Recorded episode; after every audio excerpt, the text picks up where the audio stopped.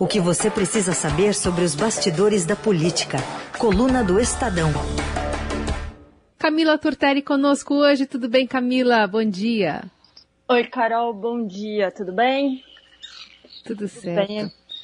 Aqui em Brasília parou um pouquinho a chuva. A gente tem sol hoje. Para Pássaros um cantando, porque a gente a já está ouvindo. Pássaros cantando aqui na Asa Norte.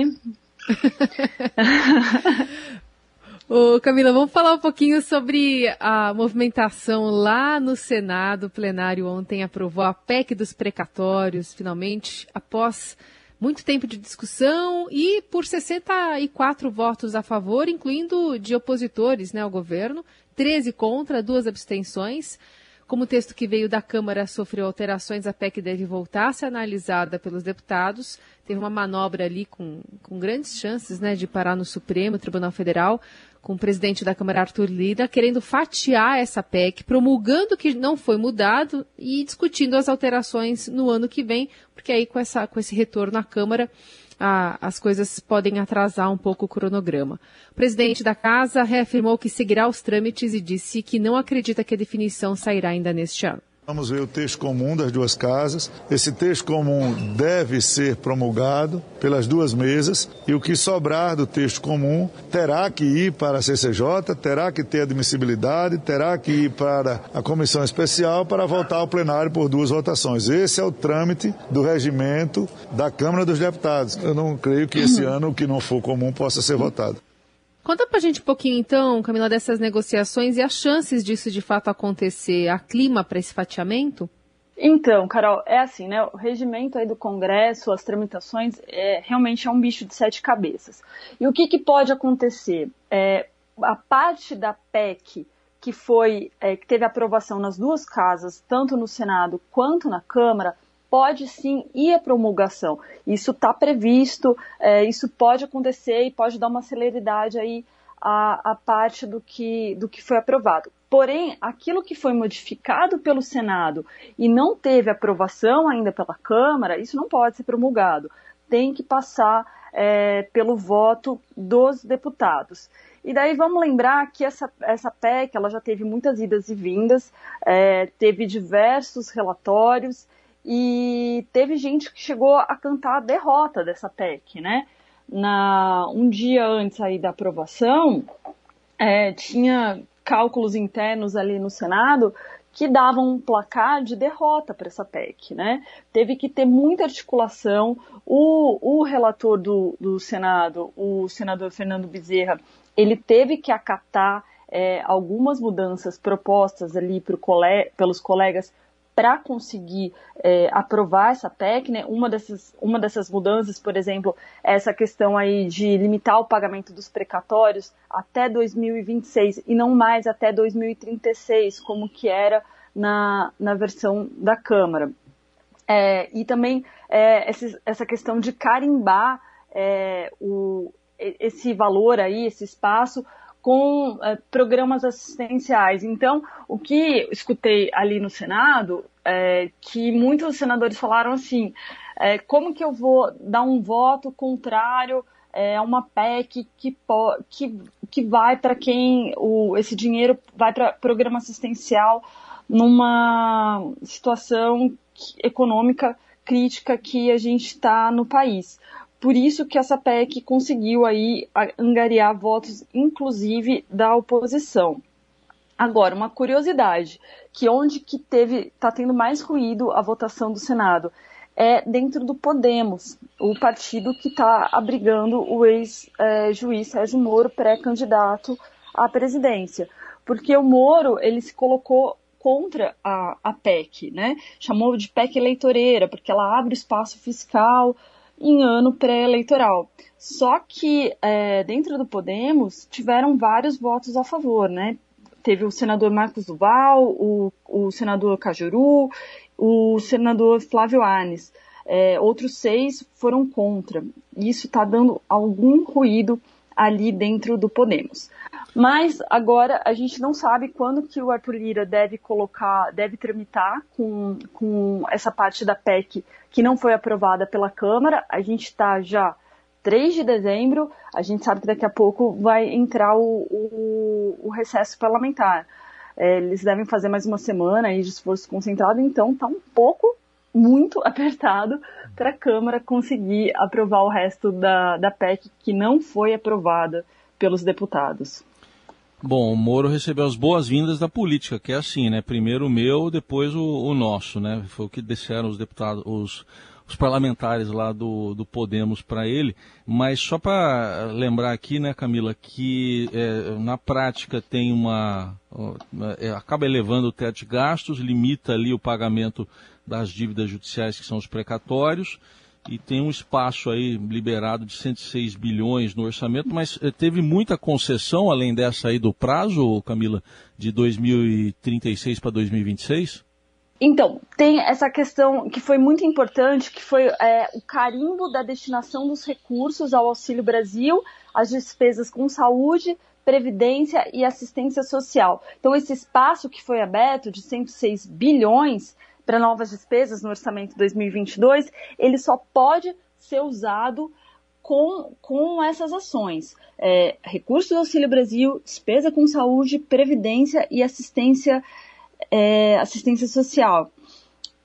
Isso por quê? Para não virar o que eles chamaram de farra eleitoral. É, eu perguntei para alguns senadores se eles não temem que isso pode, possa ser desvirtuado ao longo do ano, às vezes o, não sei, alguma tentativa ali do governo tentar remanejar o orçamento, eles acreditam que não, que isso ficou bem amarradinho ali na PEC e foi o que é, ajudou a convencer alguns votos é, é, contrários a essa PEC, carimbar os recursos para assistência é, social. Isso foi uma das principais mudanças. Então, esse, esse período, né, de, em vez de, de colocar o limite ali para 2036 e esse carimbo. Tiveram algumas outras mudanças menores também no caminho, acho que foram seis ou cinco versões do relatório do, do senador Fernando Bezerra, se eu não me engano. Teve mudança ali até de última hora, mas conseguiram aprovar é, aí por 64 a 13 no primeiro turno e 61 a 10 votos no segundo turno. Bom, outro assunto que a gente aborda por aqui, né, pensando nessa semana aí em Brasília, a gente teve ontem um, uma, uma, uma, um abraço efusivo ali, digamos, né, do presidente Bolsonaro, um dia após a aprovação no Senado da indicação do ex-advogado-geral da União, André Mendonça, para o Supremo. O presidente é, recebeu o futuro ministro no Palácio do Planalto, em fotos divulgadas ali pela assessoria. Eles comemoram a votação no Senado, né, após mais de três meses de espera e de expectativa quanto ao resultado. Lembrando que o plenário do Senado aprovou o nome de Mendonça por 47 votos a 32 e o resultado foi considerado a grande vitória do Palácio do Planalto na queda de braço com o presidente da CCJ, Davi Alcolumbre, que travou esse processo. Em pronunciamento após a definição, o ministro Mendonça adotou um tom mais proselitista né, do que durante a sabatina, quando fez concessões e disse que vai seguir a Constituição. Ele afirmou que a decisão foi um salto para os evangélicos do Brasil. É um passo para um homem, mas na história dos evangélicos do Brasil é um salto. Responsabilidade muito grande, uma nação de 40% dessa população que hoje é representada no Supremo Tribunal Federal. Aliás, André Mendonça representado também na coluna do Estadão como um novo Neil Armstrong, né? Hoje, Camila. Sim, sim, fincando a, a bandeira evangélica na, no STF, né? Ô, Carol, mas teve uma curiosidade que foi é, que depois que ele foi aprovado, né? Ele foi, o André Mendonça foi até o Palácio do Planalto e chegou lá e, como diria lá no interior, deu com a porta na cara. Ele, ele lá em Bauru, encontrar... Camila? Em Bauru? Lá em Bauru. Ah, em Bauru deu, deu, deu, com a porta na cara. Me convidou, cheguei lá na casa dela, não tava, dei com a porta na cara. Mas ele chegou lá no, no Palácio do Planalto para cumprimentar o presidente é, Jair Bolsonaro e foi avisado pelos jornalistas que o Bolsonaro tinha ido para o Rio de Janeiro para participar de uma formatura de sargentos. Boa. E, e não encontrou o, o presidente por lá.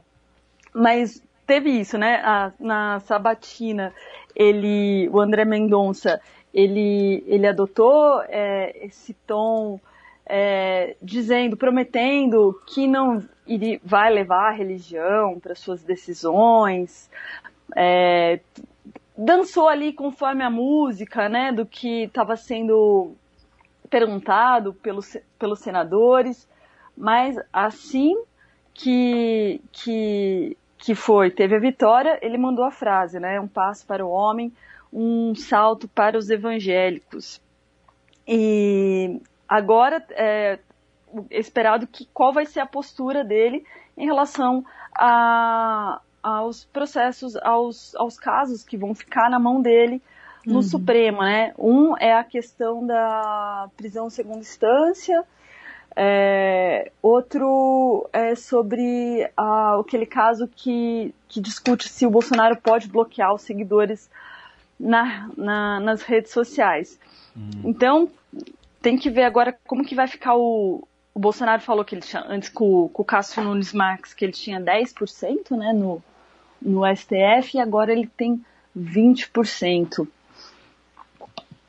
Bom, além disso, né, desse salto aí que o, o novo ministro falou para os evangélicos, a gente está vendo aí um movimento de evangélicos ah, para tentar compor a chapa do presidente Bolsonaro como vice, já que a gente sabe que dificilmente o Hamilton Mourão vai ser.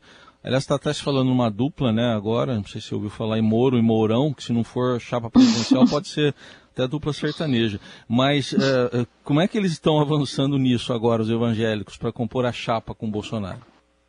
Bom, Bolsonaro precisava de um, de um partido, já tem um partido, precisava dos 20% no STF, já tem, agora ele pode ir atrás de um vice, né? E o, esse, esse público, é, esse eleitorado evangélico pode ser uma boa para compor essa chapa com Bolsonaro. É, então, dessa ala do Centrão, é, que tem reclamado mais de, de um certo desprestígio, é o Partido Republicanos, que é ligado à, à Igreja Universal e que tem é, no governo hoje o ministro da Cidadania, João Roma. Então, é, existe uma movimentação é, para tentar compor, colocar ali na chapa do Bolsonaro um vice que, que seja evangélico. É, acho que cerca de 31% do, do eleitorado começam a ter algumas conversas, algumas indicações é, movimentação para ter é, esse vice. O, o Bolsonaro agora está no PL, né? O progressista tem bastante espaço no governo com o ministro Ciro Nogueira. E fica aí a dica, né? Será que não, não cabe um vice vindo do Republicanos, que é presidido pelo deputado Marcos Pereira? coluna do Estadão com a Camila Turtelli falando com a gente direto de Brasília, agora para contar bastidores da disputa de vaga do Senado no TCU, Tribunal de Contas da União, uh, de onde veio uma resolução vetando nomeações de indicados que respondam por ações na Justiça, e isso acirrou ainda mais a disputa pela vaga do Senado lá no, no tribunal. O autor da resolução, que é o ministro Alton Alencar, disse a interlocutores que a medida não tem objetivo de fulanizar ou de intervir nas questões do Congresso, mas o, o líder do governo, Fernando Bezerra, foi ligeiro e disparou mensagens para os colegas dizendo que não há denúncia ou ação penal contra ele por crime doloso, contra a administração pública, tampouco em relação aos demais delitos da resolução só que no, no privado, os senadores eh, reconhecem que a resolução, no mínimo, cria um constrangimento para Fernando Bezerra, que é um nome apoiado pelo governo. Mas nessa disputa, Camila, o que está em jogo hein? e qual que é a moeda de troca aí para essa disputa no, do Senado para uma vaga no TCU? Oh, a moeda de troca aí tá sendo, estão sendo guloseimas e docinhos, Heisen. É. é, então, tem, se fosse comigo, três... já teriam me comprado, então, hein? Com isso aí eu, eu me vendo fácil. Mas o que, que, você prefere? Você prefere docinho ou você prefere uva? Ah, acho que docinho, né? Melhor. Hum, tá. Uma bala de goma, Porque... por exemplo, já resolveria a minha vida. Simples assim. Então, então liga lá para Cátia Abreu. Então, tem três senadores é, que estão postulando essa vaga é, no TCU, no Tribunal de Contas, a qual o Senado tem direito. A senadora Cátia Abreu, do Progressistas de Tocantins, o senador Antônio Anastasia, do PSD de Minas, e o senador Fernando Bezerra, são esses três aí, os três principais nomes colocados na disputa. E para é, ser escolhido para essa vaga, eles têm que passar por um processo mais ou menos parecido aí com o processo que o André Mendonça passou. Eles vão ser sabatinados pela CAI, que é a Comissão de Assuntos Econômicos do Senado. Depois dessa sabatina, é, tem uma votação que acontece no plenário. Eles são escolhidos pelos próprios colegas. Ontem me disseram que essa sabatina e a votação é, estão marcadas para o dia 14, mas a gente sabe que tudo pode acontecer, pode mudar, pode ficar para o ano que vem. Isso daí até chegar o dia de fato. E daí, ontem, é, além dessa, depois eu volto para falar um pouquinho sobre essa resolução, é, a senadora Cátia Abreu levou durante a votação da PEC dos precatórios docinhos, docinhos de Pelotas, do Rio Grande do Sul. Ela estava é, no Rio Grande do Sul e parece que lá em Pelotas tem esse doce muito famoso. Então ela levou é, e brincou que tinham ali 47 doces, que é o que ela diz que ela tem de voto para a vaga do, do, do TCU. Mas na verdade a gente sabe que todo mundo que estava no plenário ganhou docinho. Eu não ganhei docinho porque jornalista não está podendo entrar no, nesse plenário. e diz a lenda que também o, o, o senador Fernando Bezerra já distribuiu uvas, que é da, da, da cidade dele, da, do, que é uma região produtora de uvas, já mandou uvas pelos colegas e tá faltando a Anastasia mandar um doce de leite aí pro pessoal também. Mas daí o que, que aconteceu? Teve a votação dessa resolução no, no TCU, no próprio TCU nessa semana, que é uma resolução, digamos assim, é, ficha limpa, né? Para barrar quem tem alguma ação, responde alguma ação na justiça. E quem é, a torcida contrária do senador Bezerra estava dando como certo que ele seria impedido, porque ele responde por ações, algumas ações aí. E eles estavam dando certo que o senador Fernando Bezerra ia cair, não ia poder participar dessa disputa. Só que, como o Heisen estava dizendo, o Bezerra se apressou, é, mandou uma mensagem no, no grupo do, dos senadores falando: olha, sobre essa resolução que foi aprovada, eu estou aqui me manifestando que é, não tem nada ali que impeça a minha postulação ao cargo não tem denúncia, ação penal contra mim, disparou no grupo dos, dos, dos senadores para reafirmar a participação dele nessa disputa. E a gente sabe, a gente apurou aí que também lá no tribunal, o ministro é, Walton Lecar, que foi o autor dessa, dessa proposta, também disse ali para os interlocutores que entende que não impede e que também ele não queria que fosse uma resolução é, casuísta, né? Que fulanizasse, bem agora que a gente está para escolher um novo colega aqui, é, vem essa, essa resolução. Não é para atingir ninguém. E quem for escolhido, ele é, vai ocupar o lugar do ministro do ministro Raimundo, Carre, é, Raimundo Carreiro, que foi indicado pelo Bolsonaro para a embaixada de Portugal. Por isso que a gente vai ter uma vaguinha aí para um dos senadores. E lembrando que no ano que vem deve ter também uma disputa na Câmara, porque a Câmara também tem, tem direito a uma vaga no TCU. E o que, por que, que essa vaga é tão valiosa? Por que, que tem essa disputa toda por trás, Camila? Ah, é, um, é uma posição importante, né? É, o senador vira um ministro ali no TCU, vai julgar processos importantes. Por exemplo, o Raimundo Carreiro estava com a relatoria do, daquele julgamento sobre o, o, cartão corporativo, os gastos com o cartão corporativo da presidência. E daí até teve uma polêmica em relação a isso. porque tem é, integrantes ali, funcionários do TCU, que entendem que há um conflito de interesse do Raimundo Carreiro julgar esse processo agora, já que ele já foi indicado pelo Bolsonaro para ser o embaixador de Portugal. Então, como que um ministro que é, tem essa prerrogativa do presidente poderia julgar o presidente? Então, é uma vaga muito importante, né? Entram, passam ali é, na mão do, dos senadores processos importantes. Eu acho que é um, é um, é um, é uma estrelinha ali no, no currículo desse, desse senador que Deve vai ganhar um... bem, né? Boa pergunta. Vou, vou procurar aqui depois quanto que ganha cada um. E lá na, na Câmara, por exemplo, também, é, isso deve acontecer o ano que vem. E o pessoal, os deputados já estão se movimentando também, começando ali uma pré-campanha. Tem o, o deputado Jonathan de Jesus, que é do Republicanos, tá? Já teve o aval do partido dele, do presidente do partido dele, Marcos Pereira, para disputar essa vaga. Tem a deputada Soraya Santos, que tem o apoio da bancada feminina para disputar a vaga. E se eu não me engano, também estão falando no nome do, do deputado Hugo Leal, do PSD, do Rio de Janeiro. Então é uma vaga concorrida, assim, né? O pessoal fica de olho. Tá certo.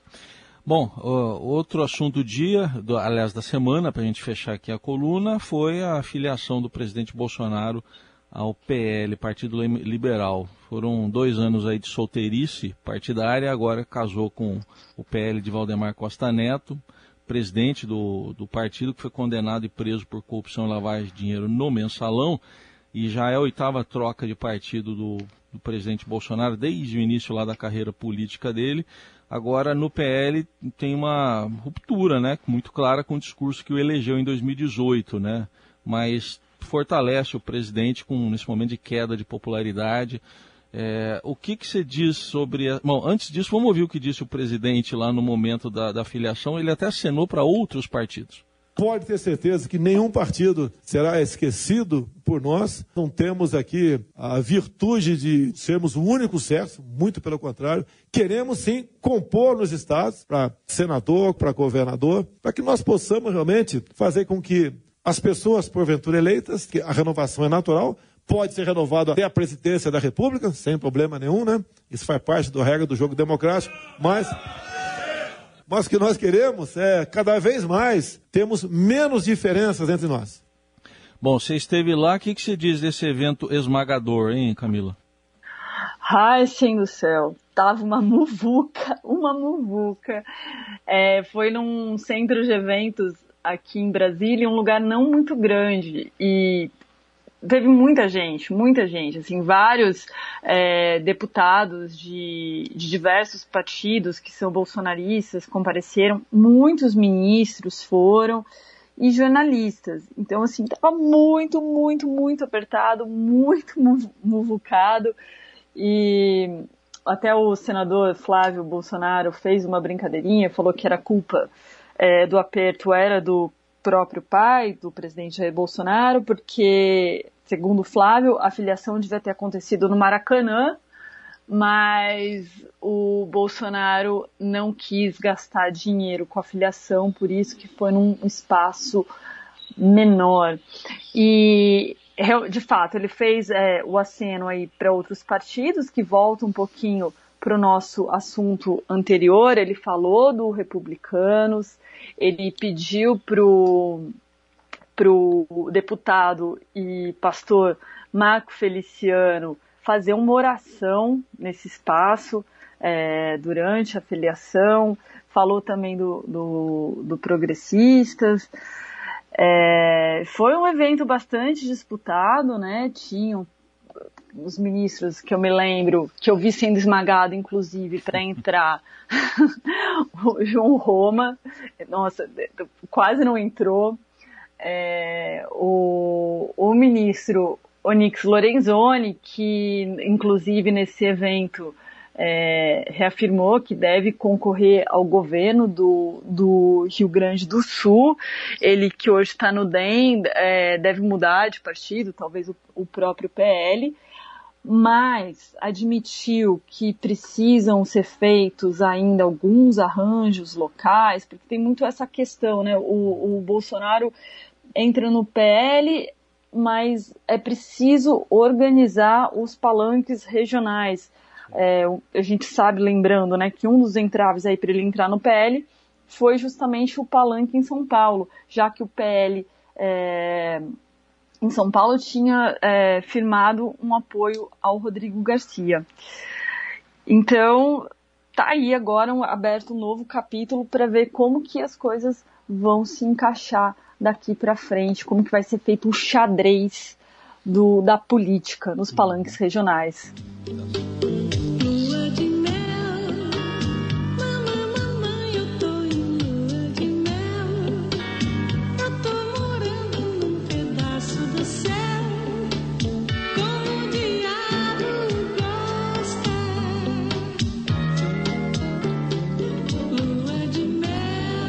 Negócio é ver quanto tempo então vai durar essa lua de mel, é isso, Camila? É exatamente, essa lua de mel aí onde eles vão começar a discutir nos estados. Hum. Vamos ver, né? Muita gente vai desembarcando de do PL boa, também, né? né? Deve ter mais desembarques, né? A gente está aguardando o posicionamento do vice-presidente do Congresso, que é o deputado Marcelo Ramos.